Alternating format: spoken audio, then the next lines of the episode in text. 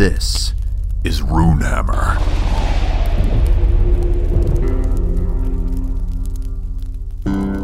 RPG Talks. Design theory, Q&A, and counter methods, story building, DM deep thinking, and game building. It's all right here. So strap in, and may your dice roll high. Greetings, programs. It's Hankerin Ferinale here, and I'm gonna sing a little bit of song. A two. Kinda Johnny here when I uh, about loony kinda watena. Ooh. Nana chair kinda toe. What is that soothing sound of paper being thumbed in the background?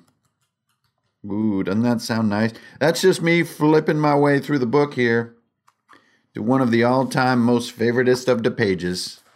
This is, requires a little bit of spine bending.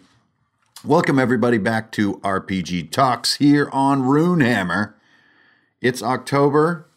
I hope everyone had as much fun with A Letter to Agnes as I did. That was a great time. There is another horror story coming this month, uh, and there is A Burning in New Haven Part 2, which is two more chapters of that dark tale coming your way. Okay, so, um, oh, what's that creaking noise? A creature at my doorway. Anyway, RPG Talks. This is uh, episode five, I do believe, and we are going to go into the uh, the sort of runner up or number two spot on you guys' poll for you know what would make a good talk, what makes good listening. You're you're cruising along on your commute. You know the other cars they're they're coming and going. They're going too slow. They're merging poorly. They're putting on their signal too late or too early, and you're just looking for something to you know, get your mind off of this business and think back into RPG land where everything's cool. So, what we're going to talk about today is the sacred, the sanctified, the sullied. Oh, wait, it's not sullied. The secret. It's not a secret either. The stupendous. GM's Oath. The Oath of the Dungeon Master, really, is what it's called. Now, technically, Dungeon Master is uh, a term that apparently has trademark issues around it, which is really disappointing to me. Really disappointing. They should just let that go. It's over. But for the sake of this podcast, we can call it the Oath of the Dungeon Master. Now, in print, I'm going to have to call it the Game Master's Oath. But uh, it truly is an oath of dungeon masters. Now, if you guys are uh, reading along in your wooden pew out there in the uh, in the Church of Index Card RPG, please open your texts to page fifty-eight. The the oath of the dungeon master was uh, a piece of writing that I've been working on for a long time. As many of you know, it started in uh, another project called The Deadly Architect. Now, originally, The Deadly Architect was going to be an entire book devoted just to the art of being a dungeon master. What I started realizing in time is that without a game for more context, namely a system and, and a, a tone, a mood, trying to define the art of the dungeon master became very general, and, and I did not like that. Uh, you know how I am with generalization. I'm not a fan. I like to be very, very specific. So, the Deadly Architect sat in cold storage for more than a year. Um, and then, as ICRPG was coming together, that awesome oath was back in the back of my head, and uh, it needed to find its way into the book the oath of the dungeon master okay? So it finally found its way into a book and found its way out to a lot of people and uh, you know in some ways yeah it's just sort of motivational generalization. It's just inspiring words. There isn't like this shocking lightning bolt of content that's going to change your game tomorrow night. But a lot of people got back to me uh, after reading the book and saying this was one of their favorite little pieces. And maybe it's just because it brought into focus thoughts that they've been having for years or thoughts that they were hoping to hear from an outside voice that would serve as an affirmation, you know. So I think just the limbic system of the dungeon master responds well to the stanzas or the the sections or the the lines of the Dungeon Master's Oath. So, the purpose of today's RPG talk is can, sort of going deeper into each one of the lines. Um, there's, I think, what, nine lines to it? And uh, each one, of course, has a little blurb in the book. So I'm not just going to repeat the blurb in the book. I just wanted to give you my thoughts, where each line came from, and maybe ways that you can take it further in your game because we're always looking for ways to take our game just a little bit further. Or maybe we're we're cooked and we're burned out or maybe we're about to start a new group or hoping to find a new group and look for that tone. There's so many different phases of RPG life. I've been really realizing that a great deal lately as I'm starting to think about pulling a, a table group back together again and maybe even making like a weekly group in a neutral location and podcasting it and really kind of going for it to do a big campaign. And when you start thinking that way, you want to up your game. You, you know, how can I improve and where and why and so on and so forth. So the very first premise of the Dungeon Master's Oath I will let the torrent flow. I will let the torrent flow. Now, the most key element of this part of the oath and why you vow this to yourself. It's not saying, I'm going to do a bunch of stuff. I'm going to be a flood of ideas. I'm going to, I'm just going to keep going all the time. That's not the point really of the torrent. It's letting the torrent flow. It's, it's an allowing. It's like the Zen mind, beginner's mind. Thoughts come and thoughts go. Your only job is to make no ado of it, to let it happen. The torrent is already happening inside your head. Otherwise, you wouldn't even be listening to this. Um, what is this thing? Is this a podcast? the torrent's already happening. You're already interested in a bunch of things. You already want a bunch of things. You're you're reaching. You're you're craving. That is the torrent. The letting part, the allowing part, is to simply remove your judgmental mind, your adult mind, your big mind, and let that small mind that just wants a thing to happen just take the driver's seat. And I think very often, because our, our hobby can be complicated, this step is very easy to say. You know, just let it happen, guys. Just write down whatever pops in your head. Boy, uh, thanks a lot, Hankerin. That's real useful. oh. The real lesson is actually much more difficult to fully absorb. And that's because our minds are so cluttered with so many things, and they range from the totally banal and unrelated everyday concerns, that guy's turn signal, what am I going to have for lunch, one of my shoelaces is untied, all the way over to nuanced and complex thoughts about, well, this time around, I want to make a campaign that's really going to make, you know, that one player, you know, Sally, get excited and really show up to the table each week. And I want to craft the story in a way that it's not just about her, but it pulls her in. Hmm, okay, how can I do that? Well, that's a that is a complex and nuanced desire. To not only fulfill these surface mind issues, the monkey mind, as some of the Zen masters have called it, because it's so active and so wiggly to satisfy that part of the mind, but then also to allow the little mind to just write down the word barbarian because I think barbarians are cool. What does that mean for my campaign? I have no idea. But to write it down is the first step in saying to yourself, that little mind matters. That silly, unplanned, poorly thought out little impulse mind matters. And I'm going to document it. Okay, I've been doing that for half an hour now. I have a bunch of unrelated words here. Time for the old left brain to kick in and do some hard work. But that letting the torrent flow, the key word in that piece of the oath is the word let, to allow, to take your defenses down, to take your judgment down. Let yourself be imaginative. Let yourself be silly. Let yourself be serious. And find there in that little mind those things that have kept you coming back to this hobby again and again. The second one is a much more nuts and bolts type item. I will remember everything. I will remember everything. Now, this is a sort of a call to action to dungeon masters out there. This is asking more of you. And since the oath is something that you say to yourself, this is something you're asking of yourself. This is something you're vowing unto yourself. No one's going to check you on this. You will not be graded on this quiz. Only you will ever really know. Your players will also know a little bit because they'll get that moment of delight of thinking that a thing was gone, but there it is. One of the modern masters of this skill has got to be Matt Mercer. Now, I don't know if he has assistants helping him with bullet notes or if he's just brilliant. Probably a little bit of both, maybe. But the way that details in their campaign rose and fell and then were renewed and came back at the moment you didn't expect was brilliant. And this is what the oath is asking of you now is to remember all the details.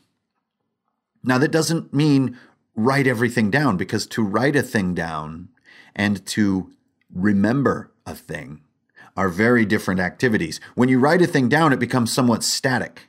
It becomes part of an ever growing sheaf of piles of reams of papers and notes and bullet points. But when you remember, it's on call, it's there, it's ready in the moment. And this applies to character details, historical events, detailed things that happened in the campaign, snacks that were brought, rule nuances, spell descriptions, class progression, XP values, challenge ratings, legendary actions. this is everything in the wide sense of the term. Everything about your game and your hobby you're going to retain. Now, okay, that is a nice, high minded ideal, right? That sounds fantastic. I totally want to be that way. Man, Hankerin, sounds great. There's one problem I don't remember everything. Okay, so now you're going to get into the challenging area of using mnemonic tools to actually improve how smart you are and how well you retain information. Now, everyone learns and retains differently. Some people are write down rememberers. Sometimes some people are audio rememberers. They hear a thing and it just pops right into their memory for good. Other people can see a thing or read a thing and it will go into their memory. I can't tell you the best technique to use, but what I can do is invite you to look into it. Take a look into what mnemonic devices are. Take a look into what ones have proven to be the most successful over the decades, because some definitely rise above others. And then do some experiments with yourself of the way that you learn. Use this knowledge to make your game better. For me, it's definitely bullet listing. When I bullet list things, I just remember them. I almost never have to look back at the bullet list, but I, I have to bullet list that in a certain way and in a certain environment. I can't have other stimulus happening. I usually, this may sound silly, but I like to have a cold beer sitting right there by me.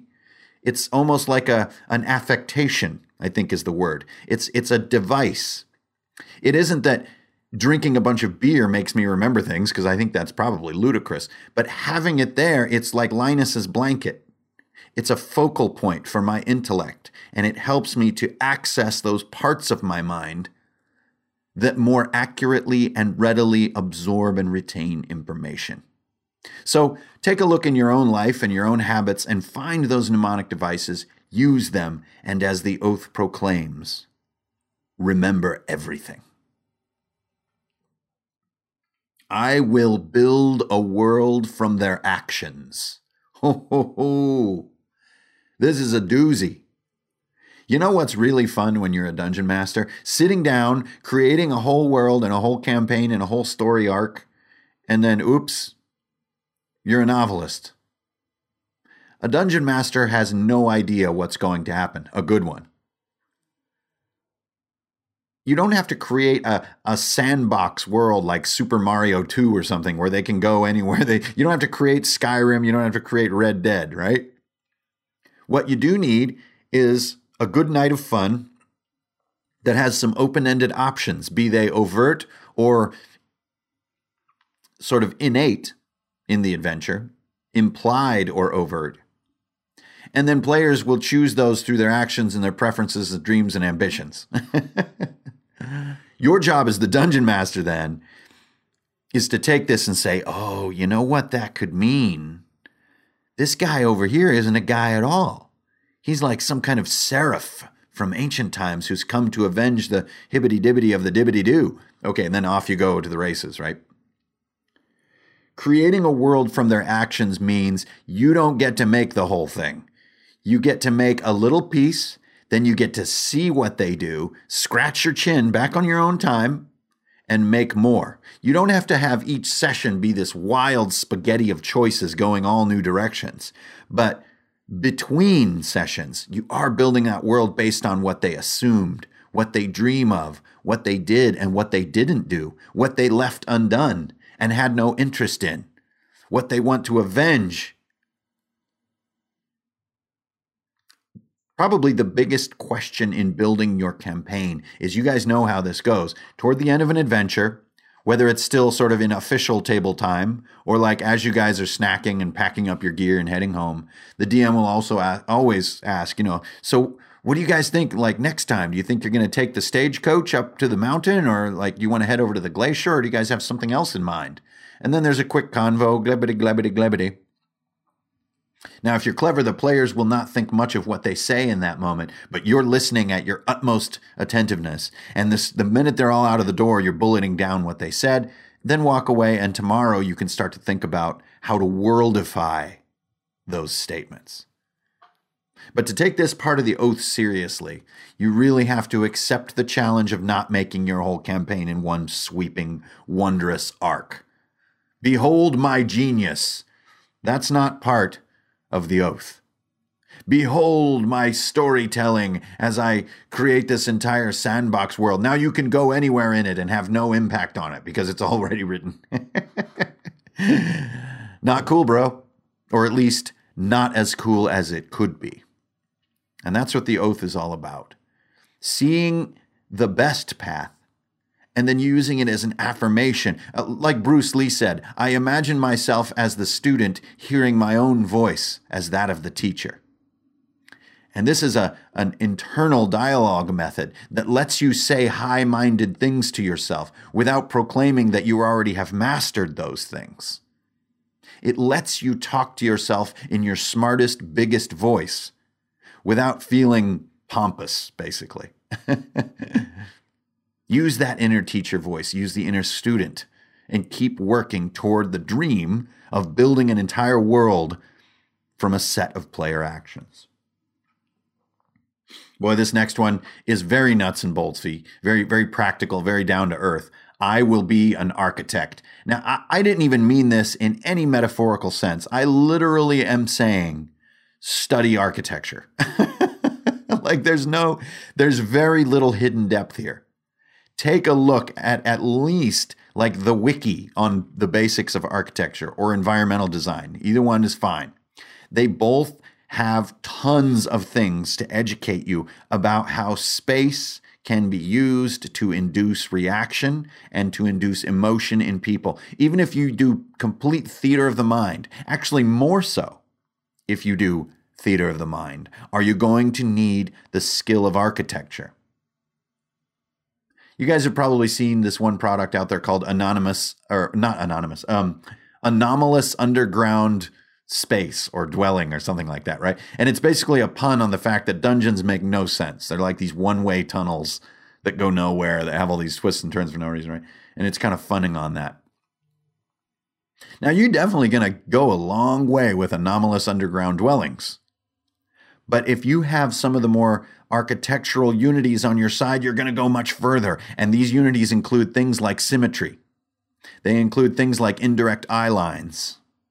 And, and the contrast between large and small spaces to create sensations. The use of vertical versus horizontal the use of high versus low, and so on and so forth, and what these mean to people. The players won't know what their limbic system has to say about architectural unities. but over time, you will see that this really matters. If if there's one huge one that I can offer, I'd say it would be symmetry. If you walk into a door on one side of a structure or space, you expect there to be a door in a similar or exact same location on the far side. if it's there, you get this feeling of reward. It's a nice feeling. It's the opposite of that feeling like walking through, you know, a department store where they put the doors in random places to get you to squiggle through the space to shop more. I hate that. now, your players may not perceive it in such tangible fashion as you do when you're in the mall, but believe me, those sensations are still there. So be an architect. Look into it. What is architecture? Why is it fascinating? A lot of what dungeon mastering is, is architecture. Now, of course, there are other more nuanced dimensions, lots of them. But this point in the oath is very simple, very practical, and very literal. I will be an architect.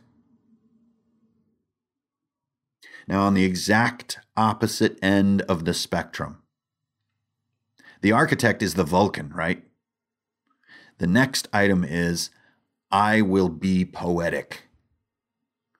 Now, not many modern thinkers would draw many parallels between the art of being poetic and the art of being architectural. But in Aristotle's time, these two things went together hand in hand, and they go hand in hand for you too, because you are a dungeon master. You are taking the oath. To be poetic means to see gravity, to see redemption, to see morality, to see dilemma, to see agony, to see wrath, to see lust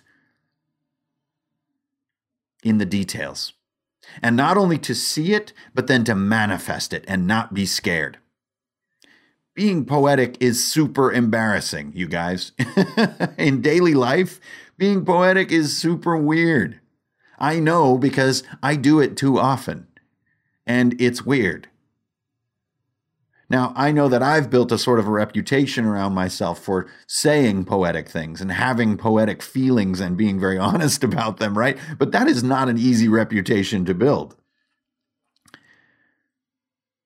Being poetic means openly displaying emotion and also seeing it and seeds of it in small places and, and openly uh, nurturing or cultivating the emotional impact of words and actions and how they interlock in human emotion. And you, as the dungeon master, need the courage to be honest about those emotions and honest about displaying them. D&D can wear very thin if you if you don't have emotion. You find yourself in like gag one-shots right? Or endless combat that just feels like slogging.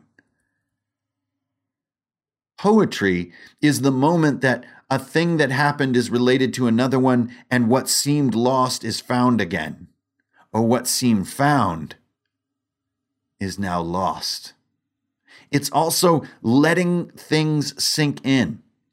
I've noticed recently that in a lot of games, both dungeon masters and players are spending a lot of time describing. And they're usually describing things that are just literal. And I would also use this as a critique against a lot of fantasy novelists that I've been reading recently. They they describe literal events to me. The guy pried open the door, and man, when he did, ooh, that lock popped right off there, and the door flew open, and whoa, he stabbed that guy so hard the guy's eyeballs popped out and then fell down. I shot this guy right in the neck and the back of his neck popped out and went all over the wall. And let me tell you what, right? All this time being used on the literal description of nuts and boltsy events could be far better used to describe emotion. But the raw truth of it is that this is very difficult to do. It can be embarrassing, it can feel awkward, and it can be the absolute antipode or the furthest reach of role playing. Everyone does a funny accent, and everyone makes choices in the uh, action scenes that fit their characters, right? Those are the fundamentals of role playing. But the outer edges of role playing are actually feeling the emotions, being poetic inside your character hoping for what your character hopes for, and feeling tragedy when your character experiences tragedy. And you, as a dungeon master, once again have to be a beacon to create a safe environment for people to feel these sensations and not feel silly and not feel weird. Have you guys uh, have probably heard my whole talk about dorking, right? The DM has a responsibility to be the dig- biggest dork at the table. If you're the biggest dork, you're the most enthusiastic, the most socially awkward, everyone else looks cool. And they feel safe to really dork out over the game. Because man, the DM is just his his mind is just exploding thinking about you reaching fourth level and all these new spell options you're gonna have. Oh my god, we're just gonna sit and we're just gonna shop for spells for hours. It's gonna be so cool. Now suddenly you are like, well, I was just gonna pick a couple and move on. You feel all cool all of a sudden. And it's the same with being poetic. As the dungeon master, if you set the tone as a poetic tone, as an emotionally open tone, everyone at the table doesn't have to be at that level, but they can feel safe being at their level. And that's why this one is so nuanced and so important to the deeper realms of dungeon mastering. And it's going to be difficult in a one shot. I'm just going to come right out there and say it. It's going to be hard.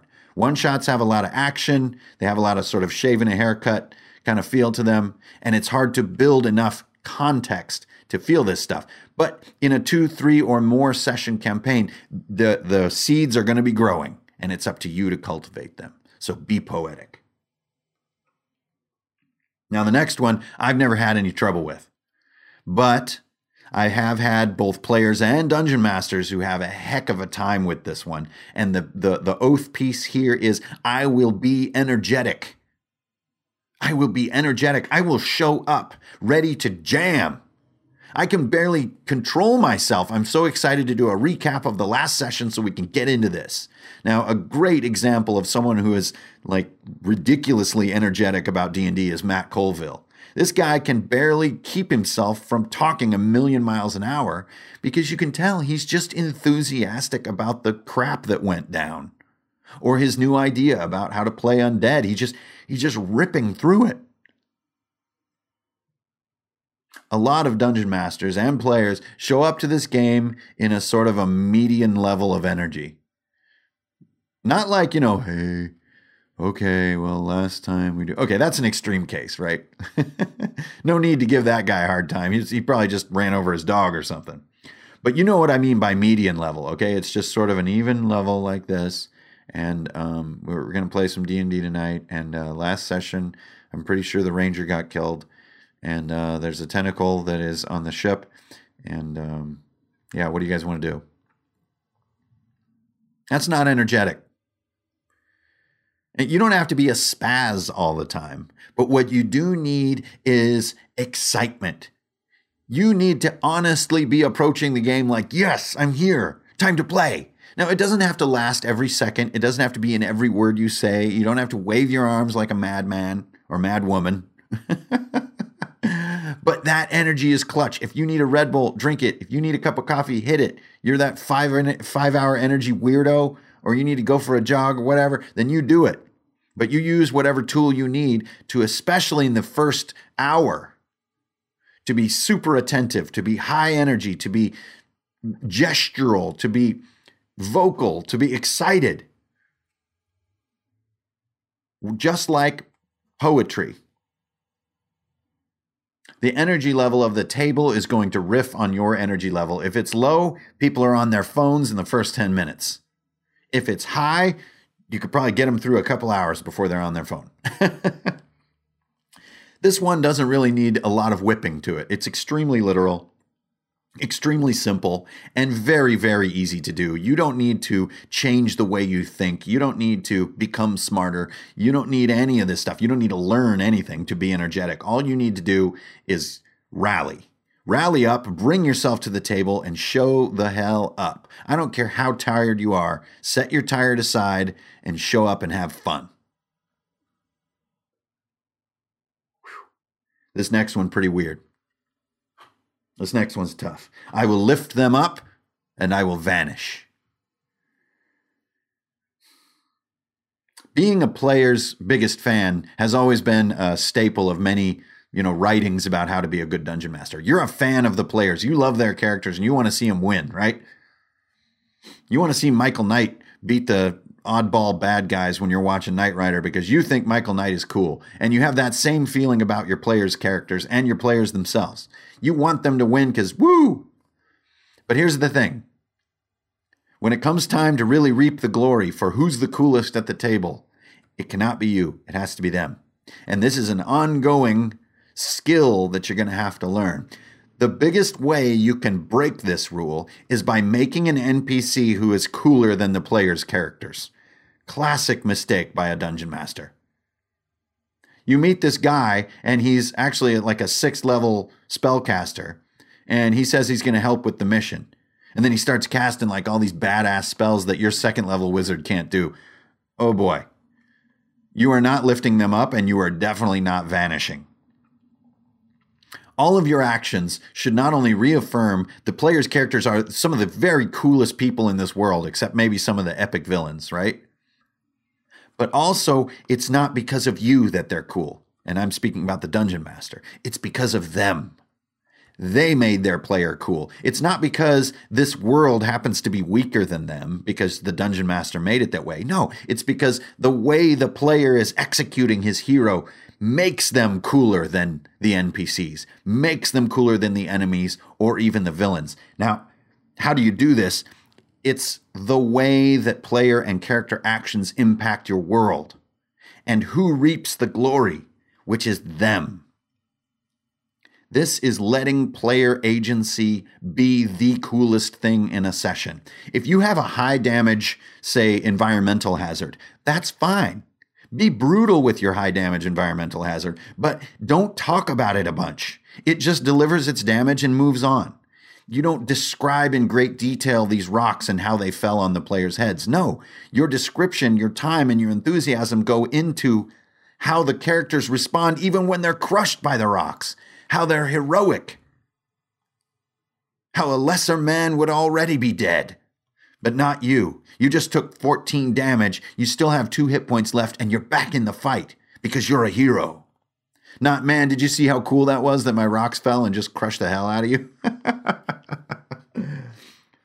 so, not only are you lifting them up, you're also removing yourself from the equation as the dungeon master, making sure that they are the ones invested. If you're a dungeon master, you're already so into this hobby and this game, you do not need any encouragement. I mean, except being a human being, you're definitely going to want some love, right? Everybody wants a little bit of love. But I mean, at a session, your, one of your goals is to make players remember, man, do I want to play again next week? Because they'll come, they'll have more fun, they'll role play better, they'll have better details, that everything will be cooler. And your dungeon master's dream, which I bet you guys know what I'm talking about, will be closer to coming true. The way you visualize the game and dream about the game being will be closer the more excited the players are. So lift them up and vanish. The next one is not only a skill of dungeon mastering, but in life. And that is, I will be a beacon of camaraderie. This can be hard sometimes. This can be very hard there are parts of our hobby that can be solitary. You know, when you're crafting, you're writing. I'm in one of those phases right now. I'm, I'm in the solo phase. I mean, partially, I'm just, you know, up to my neck in stuff. You know, I'm doing a lot of commissions and I'm trying to get another book out and doing some game design and doing all this. Other, and so I'm in a solitary mode. But once a game is engaged, just like the dorking, just like being poetic, just like being energetic. You want to make friends better friends. You want to raise toasts. You want to remind each other, man, I love it when we hang out together. You guys make me feel cool. You know that? I'm just going to be cheesy and come right out and say it. I don't care. What do I have to lose? hey, I can't wait to see you guys this week. It's going to be awesome. You know, I like it when you come over to my house because then I have food. You guys, I've got a confession. I did not clean the bathroom for the session this week. So you're going to be looking at last week's poop because, by the way, the toilet doesn't work either.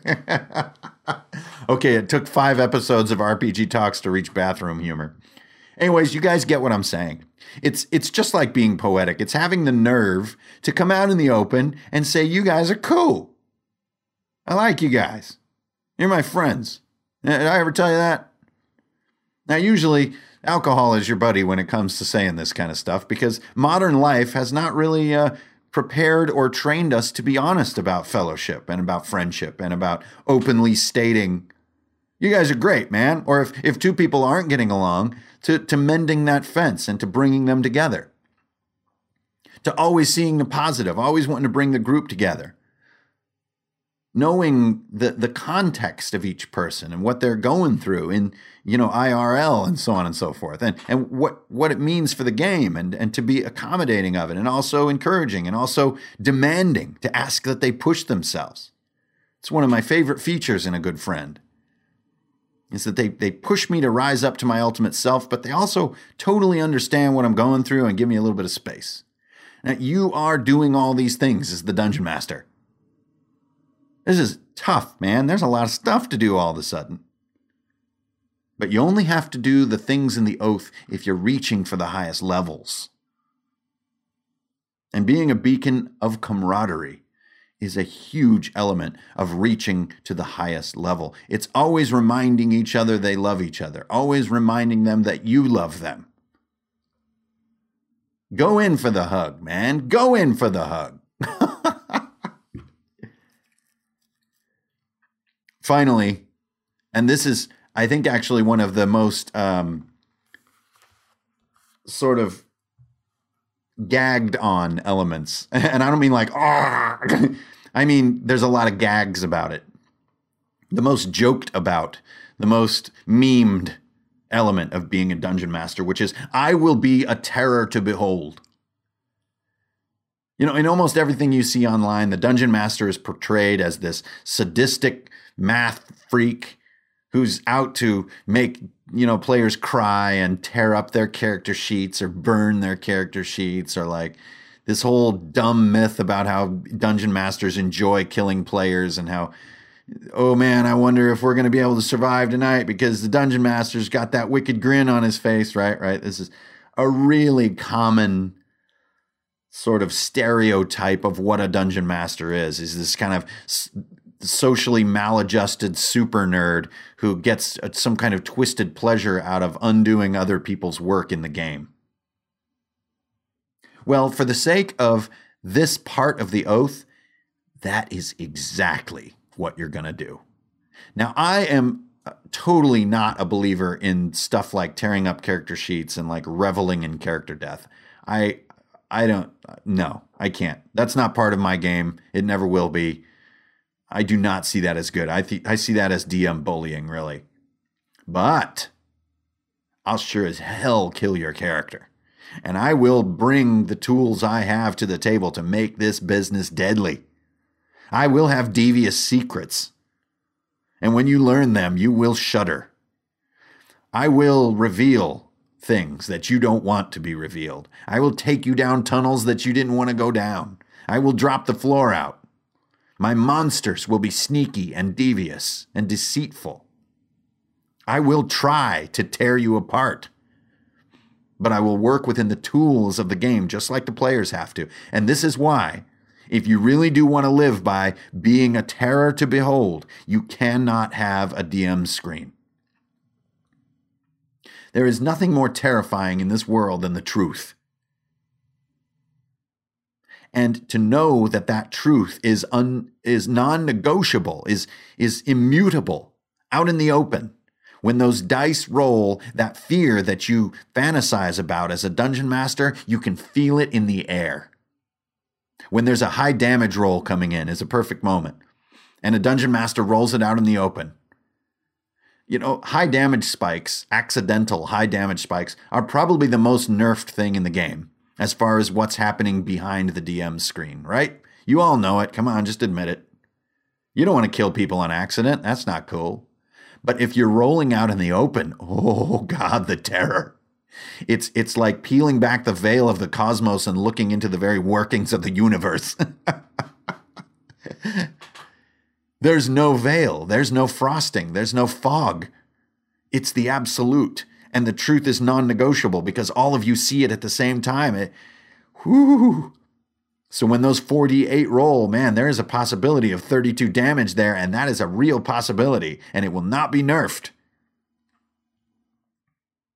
Being a terror to behold does not mean that you are taking pleasure in the fact that you're the dungeon master, and therefore you have some kind of leg up as a destructive force. No. Being a terror to behold means that your players are afraid of the world.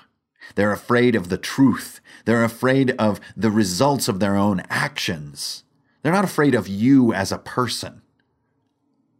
The world, the monsters, and the story are what's terrifying. And you're creating that together. As the dungeon master, you're just the sort of the moderator. You're just moving the sausage from one part of the factory to the other. The fact that every once in a while there's a skull in one of the sausages, now that's terrifying.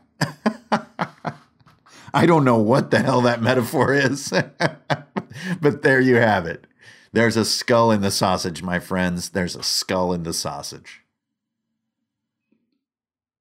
And that is the entirety of the Dungeon Master's Oath. I hope that it's as illuminating and as rejuvenating for you guys as it is for me. I love to every few weeks just look back at it, tell myself I'm doing those things, ask myself if I'm doing those things, renew my efforts. I know that renewing your efforts is a huge part of this hobby because sometimes you're just cooked out on it and you just don't want to keep going.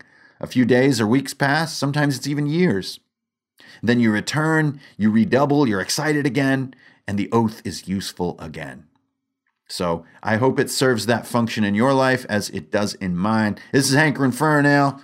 You've been listening to Runehammer. This is RPG Talks, episode five. Thanks for tuning in, everybody, and uh, strength, honor, and the Dungeon Master's oath.